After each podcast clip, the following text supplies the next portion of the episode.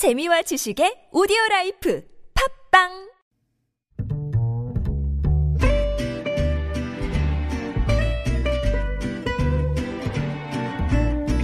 Good evening, everyone. Welcome to the evening show. 오늘 임시 격리 생활 중인 우한 교민 중 확진자 1명이 추가돼 국내 신종 코로나 확진 환자가 24명이 됐습니다. 어제 확진 환- 판정을 받은 23번째 중국인 확진자가 호텔, 백화점, 대형마트를 방문한 게 알려지면서 줄줄이 휴점에 들어갔고요. 또 서울시 교육청은 송파, 강남, 양천, 영등포의 32개 교회 추가로 휴교 명령을 내렸습니다. 황교안 자유한국당 대표 결국 종로 출마를 선언했는데요. 서울타임즈에서 자세히 전해드리겠습니다. 김지윤의 이브닝쇼 시작합니다.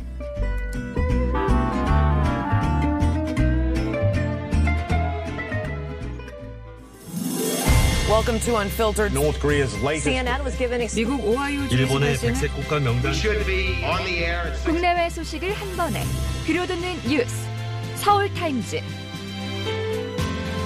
네, 서울 타임즈 시간입니다. 오마이뉴스 박정호 기자 그리고 경향신문의 박순봉 기자와 함께합니다. 어서 오세요. 안녕하십니까? 안녕하세요. 네.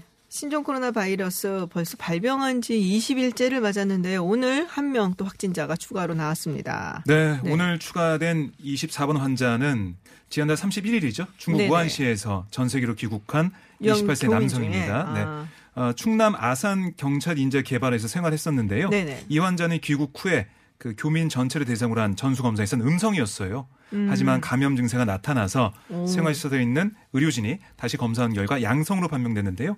현재 국립중앙의료원에 입원해서 치료 중입니다.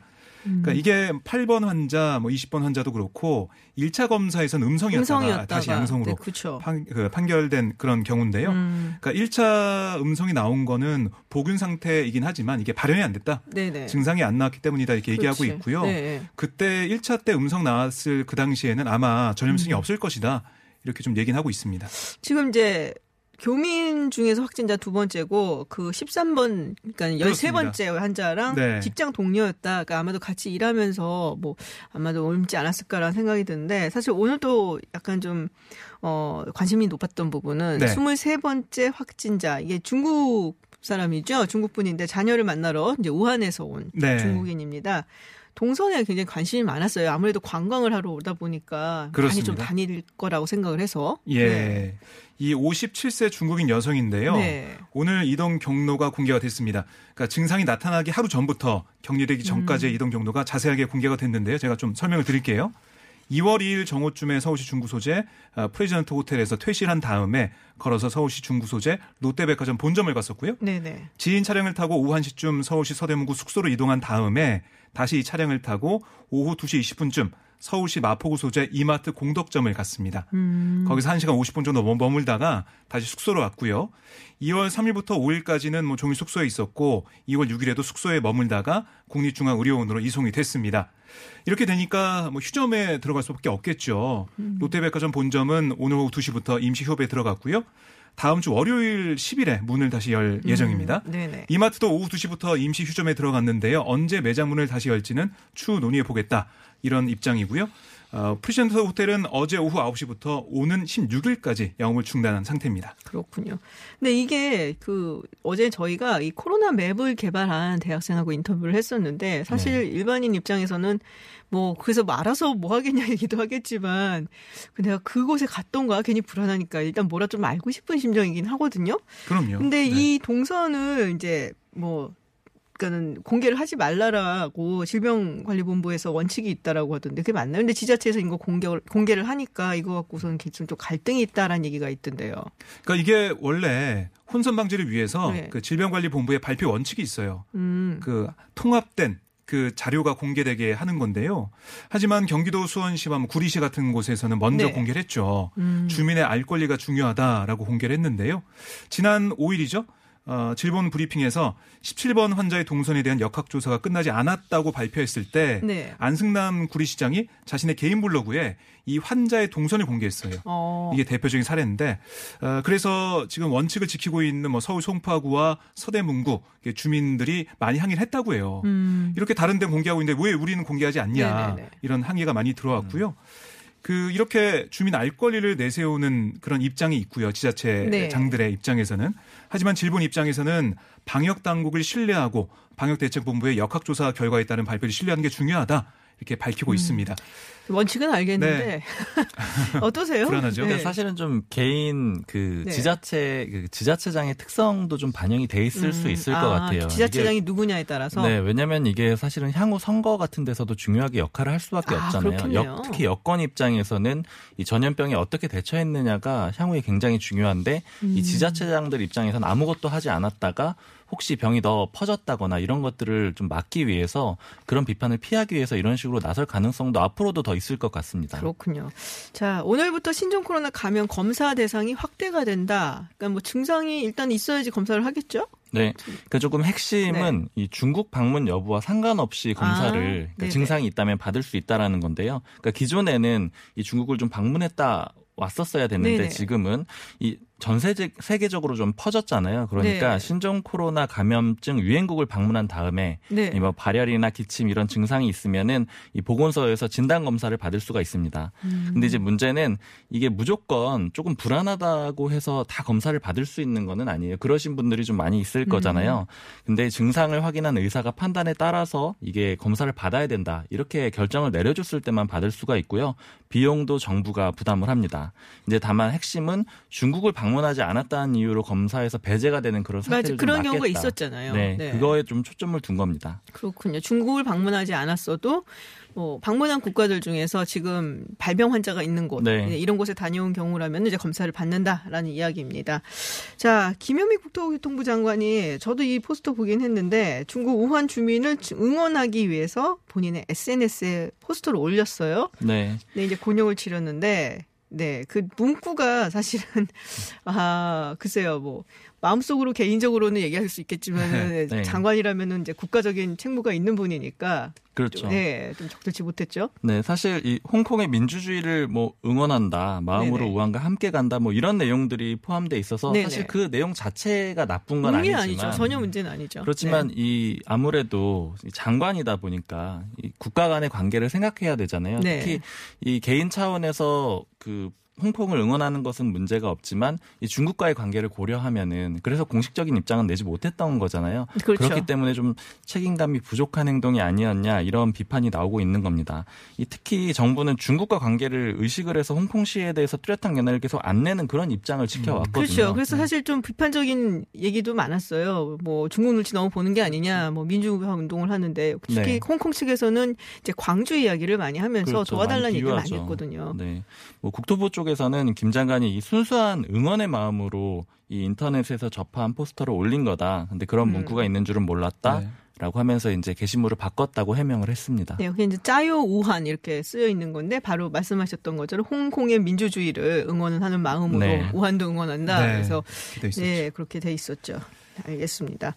추미애 법무부 장관이 그 공소장 청와대 선거 개입 의혹 공소장 전문을 네, 비공개 결정을 내셨죠. 네. 어, 근데 국회 이제 법제사법위원회에서 달라고 했었는데 이제 비공개 결정을 내려서 굉장히 좀 논란이 됐었는데 이거를 이제 전문을 한 언론에서 공개를 했습니다. 이거도 보셨나요? 어, 네, 꼼꼼하게는 아닌데 전체적으로 읽어봤어요. 쭉 70, 봤는데. 70페이지가 넘더라고요. 네. 네, 일은 한장 분량이더라고요. 네. 동아일보가 공개를 했죠. 그렇게 말할 거면 그냥 제가 동아일보 왜 여기서 공개를 그러니까요. 네, 아, 예. 공개를 했습니다, 네. 제가. 그러니까 이 국민의 알 권리를 위해서 전문 공개한다. 네네. 뭐 이렇게 아, 이유를 얘기를 했고요. 적법하게 입수했다라고 네. 뭐 강조를 했습니다. 이 공개된 공소장을 보면 뭐 내용을 좀 보면요.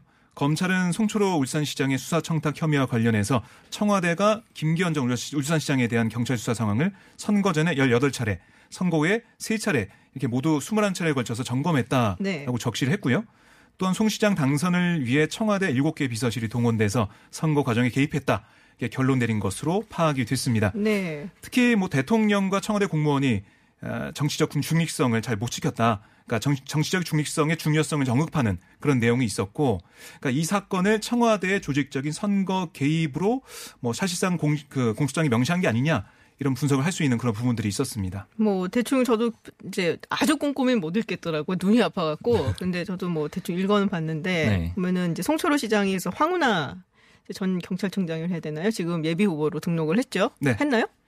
지금 네. 한 것으로 알고 네, 있는데요. 네. 한번 확인해 봐야 되겠어요. 아, 예, 등록했고 그때 네, 네. 통과를 했었죠. 네. 그 당의 예비 아, 적격으로 심사에서. 통과를 했습니다. 네. 어, 만나서 이제 한마디로 좀 파달라 뭐 이런 얘기를 했다라는 내용이 있었고 그래서 그 부분에 대해서 또 청와대에서 전격적인 도움이 있었고 그리고 뭐 여러 가지 뭐 줄기 얘기가 있으면 그것도 있었죠. 어, 임종석 비서실장 얘기도 있고요. 그리고 한병도 수석 얘기, 정무수석 얘기도 있고 그래서 제가 갑자기 이름이 생각이 안 나는데요. 임, 임- 그 최고위원 있죠. 민주당 임동호. 임동호 최고위원. 네. 한때 물러나라라고 얘기를 하면서 어디를 가고 싶으냐 뭐 총영사직 뭐 제의를 했었다는 부분. 네. 근데 사실 이게 경- 검찰이 쓴 공소장이라서 뭐 재판에 가서 따져봐야 될 것이고 100%는 아니죠. 예. 네, 그래서 뭐 증거 자료가 어느 정도 확보가 되어 있는지는 이제 재판에서 밝혀질 예정인데 그런 얘기가 있어요. 민주당 내에서도 추미애 법무부 장관이 왜 이를 이렇게 키웠냐라는 비판적인 시각이 있다. 라는 말이 좀 있습니다. 왠지 숨기는 듯한 모양새를 보이는 것이 아니었냐라는 어, 그런 비판적인 시각도 있다라는데요. 네. 뭐 있습니다. 네. 아, 민주당 의원들 뭐 취재를 해보면요, 네. 예, 너무 강하게 나간 게 아니냐. 그러니까 취지는 이해한다. 그러니까 피의사실 공표를 피의사실 막고, 공표를 막는 거는 기소 전에 수사가 끝나기 전까지 공표하지 말라는 거죠. 그러니까 피의사실 네. 공표 뭐 그것도 있고요. 그러니까 인권이나 그러니까 수사를 받고 재판에 가려는 가게 되는 기소가 되는 그 사람들의 그 인권이 이런 걸 지켜야 되는 거 아니냐. 이건 충분히 이해를 하지만 국민의 알 권리와 그리고 왜 이걸 숨겨서 전문을 공개하지 않아서 의혹을 사느냐. 그렇죠. 뭐가 숨길 것이 있느냐. 있었느냐라는 그동안 시각을 했던 대로. 공개하면 되는 거 아니냐 뭐 이런 얘기를 하는 의원들이 있었어요. 그만큼 좀 난감한 상황이다라는 얘기를 하고 있고요. 네. 그 추미애 장관이 뭐 자신의 정치를 그 장관 자리에 가서 하는 게 아니냐 이런 얘기도 좀 했습니다. 대권 음. 지지자들을- 가지고 있었다 얘기도 지지자들을 있어요. 위한 그런 모습이 아니냐 이런 얘기도 있었는데요. 어, 뭐 지난번 2009년 당시를 떠올리는 뭐 그런 얘기도 좀 나오고 있어요. 당시 추미애 장관이 국회 환경노동위원장이었는데요. 추 위원장은 여당인 그 당시 여당인 한나라당이 추진하던 노동법 개정 문제 민주당이 반대했거든요. 네. 그 문제에 대해서. 근데 당시 그 추미애 중재안이라고 하는 그 안을 내서 문을 걸어 잠근 채 통과를 시켰습니다. 그 때문에 뭐 당내에서 어 당에서 제명시켜야 된다, 뭐 징계해야 된다 이런 얘기 나왔었거든요. 그때를 떠올린 사람이 또 있어요. 그 여당에 좀 물어보면은 많이 하는 얘기가 그러니까 그때 얘기도 있고요. 또 이 노무현 전 대통령 탄핵에 좀 앞장섰다라는 네. 그렇죠. 그런 얘기들이 있잖아요. 그리고 그런 그로 얘기들이 인해서 아니고 사실이죠. 네, 비판을 그걸로 인해서 많이 받고 네. 있고. 그러니까 추 장관 입장에서는 향후에 대권이든 아니면 음. 더큰 꿈을 꾸기 위해서는 이 반드시 이 문재인 대통령 지지자들의 그런 지지를 다시 회복을 해야 된다. 음. 그래서 알아서 이런 행동들을 하고 있는 것 같은데 그런데 도가 지나치다 이런 평가들을 많이 하더라고요. 그러니까 좀 통제가 안 된다 이런 얘기들도 많이 하고요. 네. 안철수 전 대표가 SNS에 글을 올렸다고 해요. 이 관련해서. 네, 이 공소장이 공개된 다음에 올린 글인데요. 이 말씀을 해드리면 문이 열렸다. 대통령은 무엇을 언제 알았는가 이런 얘기를 했는데요. 이게 무슨 얘기냐면 이 닉슨에 아, 한 번 더 전해드릴까요? 닉슨에 대한 그 유명한 질문이 나오지 않을 수 없는 공소 사실이다 이렇게도 평가를 네네. 했고요. 그러니까 대통령은 무엇을 알고 있었고 언제 그것을 알았는가 직접 말해야 한다. 이 문구를 다시 이 질문을 다시 되새긴 건데요. 이게 어떤 질문이냐면 이 1974년에 이 미국의 닉슨 대통령의 워터게이트 사건이 있었습니다. 네. 당시에 청문회 때 나왔던 유명한 질문인데요. 어떤 내용이었냐면 야당 선거본부에 도청 장치가 설치가 됐고 네네. 그리고 그 배후가 백악관이라는 게 밝혀지면서 결과적으로는 닉슨 대통령이 물러나게 되는 거예요. 그러니까 안철수 전 대표는 이번 이 공소장 청와대의 울산시장 선거 개입을 마치 이 닉슨 대통령의 워터게이트 사건에 비유를 해서 문 대통령이 어디까지 알았고 무엇을 알았느냐 이런 것들을 밝혀야 하고 이또 그때 상황과 거의 유사하다 이렇게 지적을 하고 있는 거죠. 그 당시 사실은 그 Oval Office라고 하죠. 대통령 집무실에서 이야기를 나눈 게 있는데 그 녹취를 넘기라고 했어요. 근데 어, 이거는 이제 국가 안보에 관련된 이야기들을 많이 한 것도 있기 때문에 넘길 수 없다라고 닉슨 측에서 거부를 해서 대법원까지 갔었습니다. 그래서 연방 대법원에서 어, 국민의 알 권리를 위해서 국가 안보라고 하더라도 네. 넘겨야 된다. 그래서 그 결정이 나고 그리고 얼마 안 돼서 닉슨 대통령이 사임을 했죠. 네. 네. 특히 안철수 전 대표가 이 문제에 대해서는 굉장히 민, 그 민감한 게 예전에 그 대선에서 패배를 할 때이 네. 안철수 전 대표 측 측근들이 주로 하는 얘기는 이 댓글 조작에 의해서 패배를 하는 그 요인이 컸다라는 얘기들을 많이 해요. 그러니까 그때 음. 당시에 한참 지지율이 올라갔다가 뭐 제가 아바타냐 뭐 이런 식의 얘기를 하면서 토론회에서 논란이 됐던 적이 네. 있었잖아요. 그 이후에 급격하게 지지율이 맞아요. 떨어져요. 근데 그게 그때 댓글 때문일까요? 그때 이제 댓글에 영향이 있었다라는 생각들을 많이 하고 있거든요. 어. 그렇기 때문에 이런 문제를 또 유독 다시 끄집어낸 걸로 보입니다. 음, 그렇군요. 알겠습니다. 황교안 대표가 종로 출마 결국 결정을 했습니다. 공관위에서 상당히 세게 얘기를 했었죠. 종로 안 나올 거면 예. 관둬라. 뭐 이런 그러니까 식이었는데. 제가 어제 말씀드릴 때는 오늘 아마 공관위가 결정할 네. 거다 이렇게 말씀드렸는데 그 공관위에서 이걸 연계해서 10일에 하겠다 뭐 이런 얘기가 음. 어제 나왔죠. 그러니까 그 얘기 뭐냐면 황교안 대표가 알아서 결정해라. 그러니까 공관위가 음. 결정하기 전에 결심을 세워라 얘기를 해라 이 얘기했죠. 그래서 오늘 오후에 기자회견 했어요. 결국에는 네. 등 떠밀려서 나온 게 아닌가 네. 그렇게 뭐 보이더라고요. 보이죠. 뭐 표현을 이렇게 했더라고요. 저는 지금 천길 낭떠러지 앞에 선 심장으로 심정으로 이 자리에 섰다. 결정 과정은 신중했지만 뭐 황소처럼 끝까지 나가겠다 이렇게 얘기를 했는데 이 말씀하신 대로 원래 이 공관위 회의가 월수 금으로 고정이 돼 있어요. 그런데 금요일 회의를 취소를 하면서 기자들한테는 이 서류가 좀 미비하다 지금 아? 그런 얘기를 했어요. 어제 이제 저희들도 계속 취재를 하니까 그렇게 얘기를 해놓고 이 황 대표를 설득을 한 겁니다. 어제 이 이석연 부위원장하고 네네. 그다음에 김영호 위원장이 만났는데 제가 이석연 그 부위원장을 오늘 또 통화를 해봤더니 어제 굉장히 좀 그 강하게 얘기를 했다 그래요. 그러니까 자기는 절대로 굽힐 수가 없고 이 이석연 부위원장이 음. 계속해서 황교안 맞아요. 대표의 종로 출마를. 주장해온 네. 사람이거든요. 그러니까 결과적으로 봤을 때는 원래 김영호 위원장은 그 본인이 안 나가겠다는데 어떡하겠느냐 이런 음. 반응이었는데 이걸 좀 뒤집어서 어제 다시 한번 강하게 얘기를 했고 또 사실 공관위뿐이 아니라 당 안팎에서도 비판이 굉장히 그렇죠. 많잖아요. 뭐 네. 어떻게 그 최전방에 서야 될 장수가 도망을 치면은 나머지들은 어떻게 얘기를 할 수 있느냐. 그리고 특히 컷오프 또 다른 잠룡급 후보들한테 전력 공천을 하려고 하는데 어려운 지역, 지역으로요. 그런데 본인이 안 나가면 어떻게 되겠느냐 이런 얘기들이 많아서 결과적으로 이런 것들을 다 이 포용을 해서 이 나가게 된 것 같습니다. 그러니까 이게 35일 만에 결정한 건데 이럴 거면 빨리 그냥 빨리 결정을 해서 결정했으면 잡는 어땠을까 하는 네. 생각이 들더라고요. 그러니까 수도권 험지에 출마하겠다 그 얘기한 것 자체가 저는 패착이 아니었나. 음. 돌이켜 보면 굳이 그때 그 얘기 할 필요 없이 뭐 당과 뭐 나라를 위해서 앞으로 심사숙고해 보겠다 그렇게 얘기- 얘기했으면 됐는데 그 당시에도 뭐 당내 불만이나 이런 게 있으니까 그걸 잠재우기 위해서 말을 했다가 그게 부메랑으로 온것 같아요. 그렇군요. 어쨌든 이번 총선에서 뭐 가장 빅매치다 이렇게 볼 수가 있을 것 같습니다. 네. 네. 기자들도 종로만 취재하면 되겠네 이런 얘기 아를 거의 하고 그런 있습니다. 분위기예요? 네. 아, 그렇군요. 벌써 뭐 요거 분위기 취재하느라고 난리인데 일단은 지금 당 내부 분위기가 그렇게 좋진 않아요. 말씀하신 대로 음. 뭐 저는 험지 출마 선언을 할 수는 있다라고 생각하지만 좀 일찍 했어야 됐는데 굉장히 미적미적하는 모습을 결정, 보였잖아요. 결정하는 걸. 그러니까 결과적으로는 다들 사방에서 떠밀려서 나왔다 이렇게 생각을 하니까 이 내부에서도 이 대표가 결단력이 부족하다 이런 얘기들이 벌써 시작이 음. 되고 사실은 또 여론조사에서 굉장히 그 밀리는 상황으로 그렇죠. 한번 나왔잖아요. 그러면 패배를 하더라도 의미 있는 패배를 해야 되는데 지금은 떠밀려서 나가서 음. 지게 된다. 이런 그림이 만들어지게 되기 때문에 굉장히 안 좋은 상황으로 보입니다. 그게 그렇더라고요. 선거가 이제 정치인들이 잘 이기는 것도 중요한데 정말 잘 지는 것도. 네. 그러니까 요번에 음. 하고서는 끝날 게 아니라면 정말 잘 지는 것도 굉장히 중요하다라는 생각이 좀 들더라고요. 그렇죠. 네, 국내 뉴스 알아봤습니다. 지금까지 경향신문 박순봉 기자 그리고 오마이뉴스 박정호 기자였습니다. 오늘 고맙습니다. 고맙습니다. 감사합니다. 퇴근길 많은 라디오 방송 중에 당신의 선택은 TBS FM 김지윤의 김지윤의 김지윤의 이브닝 쇼.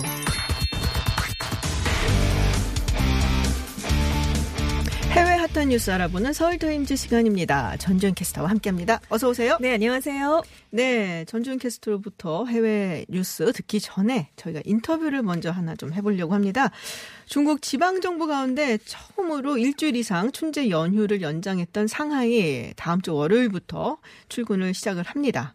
어, 이런 가운데 후베이성에서는 신종 코로나로 인한 사망자가 새로 또 69명이나 나왔고요. 또 자고 일어나면은 계속 늘고 있는데요. 그래서 중국 현지 소식을 좀 알아볼까 합니다. 베이징에 있는 이재민 통신원 전화 연결돼 있습니다. 안녕하세요. 안녕하십니까 이재민입니다. 네, 오늘까지 어, 확인된 누적 사망자 그리고 확진자 수 어떻게 됩니까? 네, 어, 중국 정부에서는 어, 정기적으로 이 현재의 사망자, 확진자 등에 대한 어, 그러한 통계치를 내놓고 있습니다. 어, 지금까지 나온 최후의 통계는 어, 우리 시간으로 6시 14분, 아, 그러니까 약 한 25분 정도 전이네요. 네. 6시 14분에 발표된 겁니다. 확진 환 자 3만 1,253명.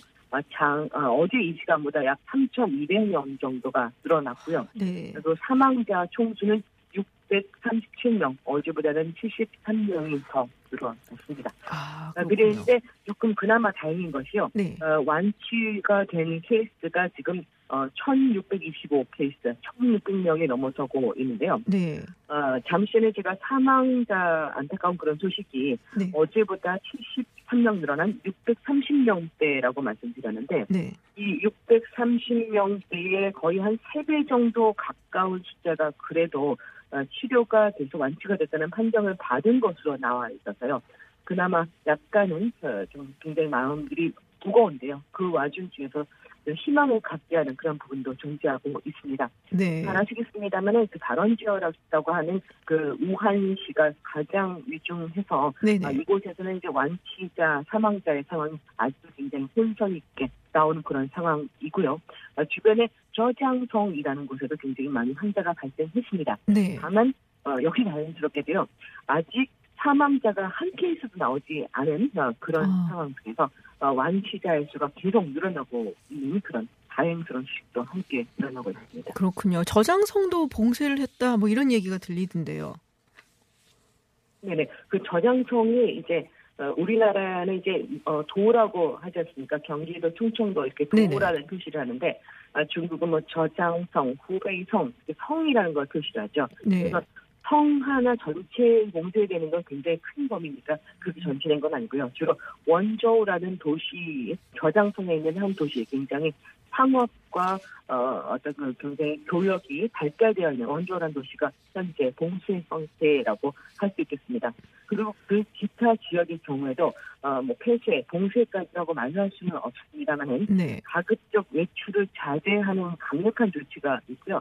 어, 중국의 대도시에 상당히 적지 않은 아파트에서는 어, 외출을 이틀에 한 번씩만 하도록 어, 그렇게 허용하는 경우 그리고 음. 어, 출입을 할 때도 어, 미리 다시 돌아올 어, 그런 시간을 기재를 해야 되는 그런 경우들이 있습니다. 네. 그리고 계속적으로 어, 어, 주민들에게 어, 어떤 그 전화를 걸어서 지금 발열을 안 합니까? 상태는 어떻습니까? 이런 어, 체크를 실시간으로 하고 있는 것도 느껴지고 있어서 네. 상당히 긴장되고 삼엄한 그런 상태입니다.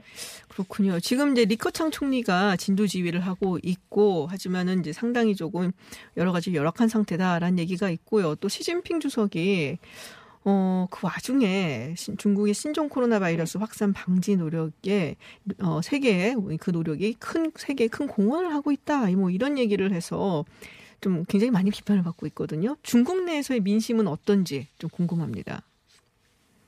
네, 사실 우리 그 언론을 통해서도 지금 말씀하셨던 그런 언급이 전해졌는데요.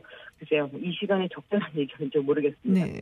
중국 국내에서는 어, 일단 글쎄요 바깥으로 말들을 많이 하지는 않습니다만은 마음속으로 누군가를 원망하는 그런 모습들이 확실히 있는 것만은 맞는 것 같습니다. 아, 특히나 어, 굉장히 오래부터 이런 조짐이 있었고 그 리원량이라는 어, 의사가 이러한 네네. 것을 어, 공개적으로 얘기도 하기도 했었는데 굉장히 오래 지나서 한 달 이상 지난 1월 21일이 돼서야지 아, 방역계의 본부가 나련해졌다는 것. 즉 네네. 이미 우한에서 굉장히 많은 사람들이 약 500만 명 이상이 친절 연휴를 위해서 고향 혹은 다른 지역 많이 또 해외 여행도 가고 이렇게 다 지나고 나서 그때서야 방역 본부가 만들어지겠다라는 것에 중국 지도부에 대한 원망이 상당히 섞여 있는 것 같습니다. 네. 아, 다만 현재 입장에서는 어쨌든 비상 사태이고 에, 이런 비상 사태일 때 어, 뭔가 새로운 예를 들어서 뭐 소요라든지 어, 반정부의 어떤 움직임이 나타난다고 하면 더 문제가 생길 수 있다라는 것이 보편적인 인식이라서 지금은 그야말로 중국의 많은 사람들이 집에서 꼼짝 않고 조용히 있는 경우가 많은 것 같습니다. 네. 아, 흔히들 이제 아무래도 어, 인터넷 혹은 뭐 온라인 모바일을 통해서 서로 이야기를 주고받는데 네. 어, 집에서 어, 그대로 머무른 지가 아, 뭐 출입을 안 한 지가 뭐 15일이 됐다, 20일이 됐다 음. 이런 얘기들을 계속 전하면서 마음속에는 어떤 불만과 원망들이 쌓여 있는 것은 얻는 것 같고요. 하지만 소셜 미디어에서 일부 어떤 그런 이런 얘기가 어, 불만에 대한 얘기들이 전해지는 것 반면 사실상은 마음속에 묻어두고 있는 것들이 더 적지 않다라는 생각이 듭니다. 네, 그렇군요. 아까 말씀하셨던 그 리원량 씨, 그 우한에서 신종 코로나 바이러스 유행을 이제 최초로 경고를 했던 인물이었고, 근데 결국에 감염이 됐고 사망을 했다라는 소식이 들어와 있습니다. 근데 뭐 긴급 소생 치료가 진행 중이다라는 보도도 있는데 사망을 한 것이 맞나요? 네, 지금 어, 현재 상황은 네네. 어, 오늘 새벽 2시 반경에 어, 최종적으로 폐렴 증세로 사망을 한 것으로 이렇게 전해지고 있고요. 네. 어, 중국의 어, 예를 들면 언론이라든지 혹은 그 특히나 신종 코로나의 실시간 정보를 전달하는 그 모바일 앱이 있습니다. 네네. 어, 원래 사람들의 마음을 글쎄요 좀 가볍게 하기 위해서라도 어, 여러 가지 좀 밝은 색깔을 가지고 그 정보를 전하고 있었는데 오늘은 마치 조기를 걸고 있듯이 흑백으로 어, 음. 어, 사망이 확실한 것으로 전해졌고 애도의 물결이 있는 그런 상황 속에서 어, 이 사람이 어, 맨 마지막까지도 환자를 돌보다가 어, 증세를 보였고 어, 나는 도망가는 어, 숨어있는 그런 사람이 되고 싶지 않았다라는 그의 말 아, 그에 대한 어떤 애도 아, 그에 대한 어떤 존경 아, 이런 것들이 많이 전해지고 있는 그런 상황입니다. 네. 아, 특히나 어, 중국에서 예전에도 이렇게 뭔가 어, 내부에서 양심 선언을 하는 사람이랄까요? 내부의 소식을 바깥에 전하고자 하는 사람들이 어, 정부에 의해서 어, 목소리를 닫을 수밖에 없던 그런 상황이 있었는데요. 일단은 어, 이번에 어, 그 중국의 전국적으로 특히나 어, 정부 차원에서도 이 리원량이라는 의사가 굉장히 훌륭하다라고 인정을 하고 네네. 어, 이를 통해서 어, 뭔가 좀 분위기는 잠재우려는 그런 목소리도 있는 듯합니다. 네, 알겠습니다. 베이징 소식 여기까지 듣도록 하겠습니다. 이재민 통신원님 늘 조심하시고요. 오늘 말씀 고맙습니다. 감사합니다. 이계민이었습니다. 네, 지금까지 베이징에서 어, 소식을 좀 들어봤습니다. 자, 지금 뭐 중국 뭐 발원지고 가장 많은 사망자가 지금 나온 곳이고요. 지금 또 관심이 많이 가는 곳이 일본입니다. 그 그렇습니다. 크루즈 지금 내리지도 못하고 네. 지금 승객들이 있는 상황이잖아요. 승무원들과 함께. 근데 10명 확인이 되었다 얘기해서 어제 20명이랬는데 지금 훨씬 더 늘어났어요. 41명 더 늘어났습니다. 네. 그러니까 증상이 있는 사람 밀접 접촉자 273명에 대해서 전수조사를 했을 때 이 결과가 이제 다 나온 건데요. 네네. 그래서 오늘 추가로 41명의 감염이 확인이 되면서 이 크루즈에서만 총 61명의 확진자가 발생했습니다. 일본인이 28명, 미국인이 11명, 호주, 캐나다가 각각 7명이고요. 홍콩, 대만, 필리핀, 아르헨티나, 뉴질랜드, 영국 국적 의 네. 확진자가 나왔습니다. 한국인 9명 중에 확진자는 없는 것으로 알려졌습니다. 그렇군요. 지금 일본 측에서는 그 선박에 네. 있는 확진자 수를 지금 통계에 같이 합치질 않고 있죠. 그렇습니다. 가토 후생 네. 노동상이 크루즈선에서 발생한 감염자는 일본에 입국하기 전에 감염이 확인이 된 것이기 때문에 네네. 일본 내의 감염자로는 보지 않겠다 이렇게 얘기를 했는데 세계 보건기구에 한번 이제 문제 제기를 해 봤더니 WHO도 크루즈선에서 발생한 감염자는 기타로 별도 기재를 하기로 통- 했다고 합니다. 있으니까 네? 그렇습니다. 어. 그래서 이 경우에 이제 아까 61명이라고 말씀을 드렸잖아요. 그 네. 확진자 수를 빼면 일본 내 감염자 수는 현재 25명입니다. 근데 음. 일본이 좀 민감하게 이렇게 대응을 하는 건 만약에 이 크루즈선의 확진자까지 포함하면 지금 일본이 중국에 이어서 감염자 수 그렇죠. 제일 2위 많죠. 국가로 뛰어오르게 되거든요. 그래서 지금 3,700명의 탑승자 전원을 대상으로 검사를 더 확대를 하면 감염자가 음. 세 자릿수를 기록할 수도 있기 때문에 지금 민감하게 반응을 하면서 이 숫자는 배제를 했습니다. 네. 자, 미국 이야기를 하- 좀 해보려고 합니다. 지금 아이와 코코스 결과가 결국 100% 개표 네. 가까이 됐는데 많은 분들이 아직까지 뭐 하고 있냐. 우리는 그러니까요. 뭐몇 시간 만에 다 하는데 네. 이 얘기를 하실 것 같아요. 늦게 네. 결국 나왔습니다. 현지 시각으로 6일에 아이오와주 민주당이 최종 발표를 했는데요. 집계 결과를 보면 부티지지 후보가 26.2%의 득표율을 얻었고요. 샌더스 상원 의원이 26.1%에서 음. 둘 간의 득표율 차이가 0.1% 포인트밖에 나질 않았어요. 뭐 대의원 숫자로 따지면 뭐 거의 차이가 네, 없을 거라고 두 명 정도 하죠. 차이가 네. 나는 걸로 지금 나타나고 있는데요. 부티지지 후보 측은 일단 결과를 환영했습니다. 근데 당연히 샌더스 후보 측은 아이오와주 민주당의 개표 결과 집계 과정에서 보여준 혼선, 불일치 음. 이런 것들을 감안하면 주의 대의원 확보 비율로 승자를 가리는 건 의미가 없다. 실제로 득표수가 가장 많았던 샌더스 상원 의원이 승자다 이런 자기가? 주장을 네. 셀프 승리를 또 샌더스 의원도 음. 선언을 했습니다. AP통신도 자체 검토 결과 승자를 가릴 수 없다 이런 보도를 내놨는데요. 지금 기초선거구 한 곳의 투표 결과가 누락이 됐다고 합니다. 어. 그리고 뉴욕타임스는 아이오와주 기초선거구 가운데 100곳 이상에서 부정확한 투표 결과 자료가 제출이 됐거나 음, 자료 다-. 자체가 누락되는 일이 벌어졌다. 음, 그게 왜 그러냐면요. 이게 있는 거예요. 한 번 코커스에서는 이제 첫 번째 투표가 있고. 그 다음에 15% 이상의 득표를 못한 사람들은 네. 그런 지- 후보를 지지한 사람들은 그러면 다른 대안을 찾아가야 되거든요. 15% 그렇습니다. 이상을 네. 찾아서. 그래서 두 번의 라운드가 있고 그리고 이제 마지막에 그거에 따라서 네. 그 지역에 주어진 대의원을 분배를 해야 돼요. 네네. 근데 예전 같았으면은 마지막 결과만 그러니까 그렇죠. 몇 명을 분배를 했느냐 네. 요것만 알려주면 됐는데 이번에는 1차, 2차 마지막까지 다 네. 알려줘라. 근데 이 민주당 그 일종의 뭐 선거관리위원회라고 해야겠죠 민주당 측에 네, 그렇습니다. 봤더니 숫자가 안 맞는 거예요. 그러니까요. 그래갖고 문제가. 이게 어떻게 된 거냐. 네네. 그래서 그것 때문에 민주당 측에서 빨리 발표를 못한 것도 있고 네. 기술적인 그 앱을 통해서 이걸 뭐 결과를 보고를 하기로 했었는데 그것도 앱이. 다운로드도 안 되고 로그인도 안 되고 네.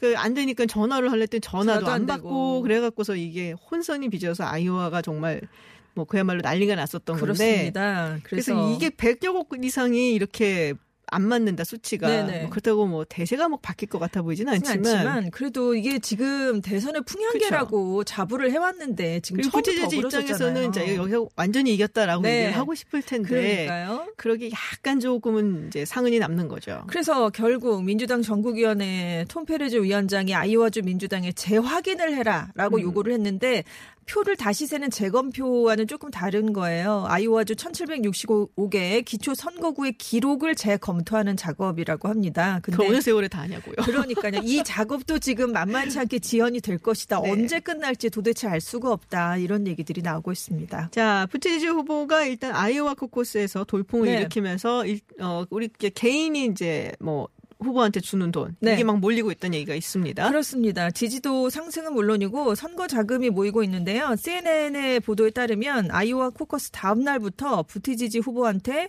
개인 기부자 6만여 명이 선거 자금 270만 달러, 우리 돈으로 32억 원을 보냈다라는 네. 보도를 내놨어요. 근데 특히 지금 6만여 명 중에 2만 2천 건 이상이 처음으로 참여한 기부자였다고 음. 합니다. 그 의미가 있겠죠. 그래서 앞으로의 경선에서 그런 바람을 몰고 올 것인가 이런 얘기가 있는데 자금이 조금 딸려요. 그런데 그렇게 그렇습니다.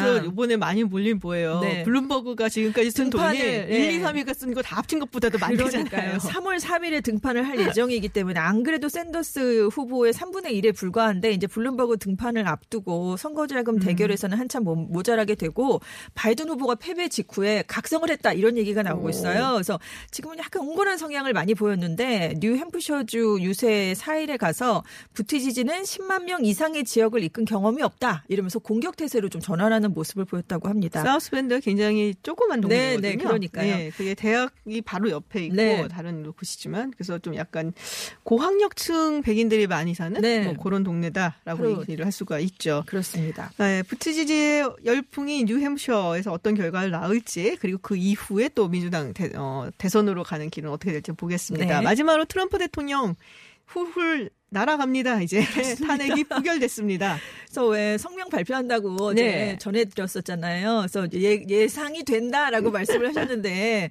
트럼프 대통령이 오늘은 축하의 날. 그동안 우리는 지옥을 겪었다라면서 워싱턴 포스트 신문 일면을 들어보인 거예요. 꼭 워싱턴 포스트 하필. 네, 트럼프 무죄 이렇게 쓰여 있었거든요. 이게 최종 결과다라고 했는데 평소에 가짜 뉴스 망해가는 언론 비난을 정말 많이 했잖아요. 음. 네. 그래서 왜 이 신문을 집었나 했더니 트럼프 대통령이 농담으로 워싱턴 포스트에서 유일하게 좋은 헤드라인이었다 이런 농담을 던졌다고 아, 합니다. 워싱턴 포스트가 지금 소유자가 아마존의 제프 베이조스입니다. 베이조스죠. 네. 제프 베이조스가 2013년인가가 인수를 했을 네네. 거예요. 그래서 트럼프 대통령이 2016년 선거에 나왔을 때 그 여성들에 대한 폄하 발언 네네. 그걸 제일 먼저 보도한 것도 워싱턴 포스트였고 그렇죠. 네. 그 트럼프 대통령을 가장 비판적으로 공략하는 공격하는 네. 사실 뉴욕 타임즈보다도 훨씬 더 훨씬 톤이 더. 세게 네. 공격을 하고 있어서 어 여러 가지 이야기들이 있는데 그래서 앙숙이다. 앙숙이죠. 그렇게 네. 말씀을 드릴 수가 앙숙이 있죠. 여러 곳에 좀 있는 것 같은데요. 일단 낸시 펠로시 하원 의장에 대한 얘기도 했어요. 끔찍한 사람, 탄핵 조사를 이끈 애덤 시프 하원 정보위원장은 부패한 정치인, 또 한 명 빼놓을 수 없는 인물이 있죠. 탄핵에 찬성표를 유일하게 던졌던 밋 롬니. 네, 롬니 상원 네. 의원은 실패한 대통령 후보 아니었냐 이런 비난을 좀 음. 퍼부었고요.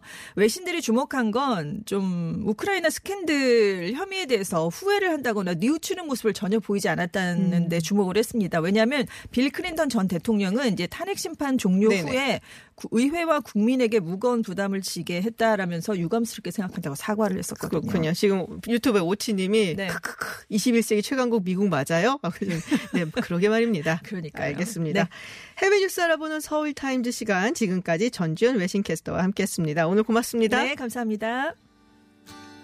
네, 잠시 후 3부에서는요, 어, 문재인 정부 목소리를 대신했던 고민정 전 청와대 대변인, 그간의 소회, 그리고 정치 신인으로서의 각오 들어보는 시간 가지고요. 또 4부에서는 신종 코로나 바이러스 숙주로 꼽히는 박쥐 이야기, 경희대 정용석 교수와 나눠보겠습니다. 저는 7시 김지윤의 픽으로 돌아오겠습니다.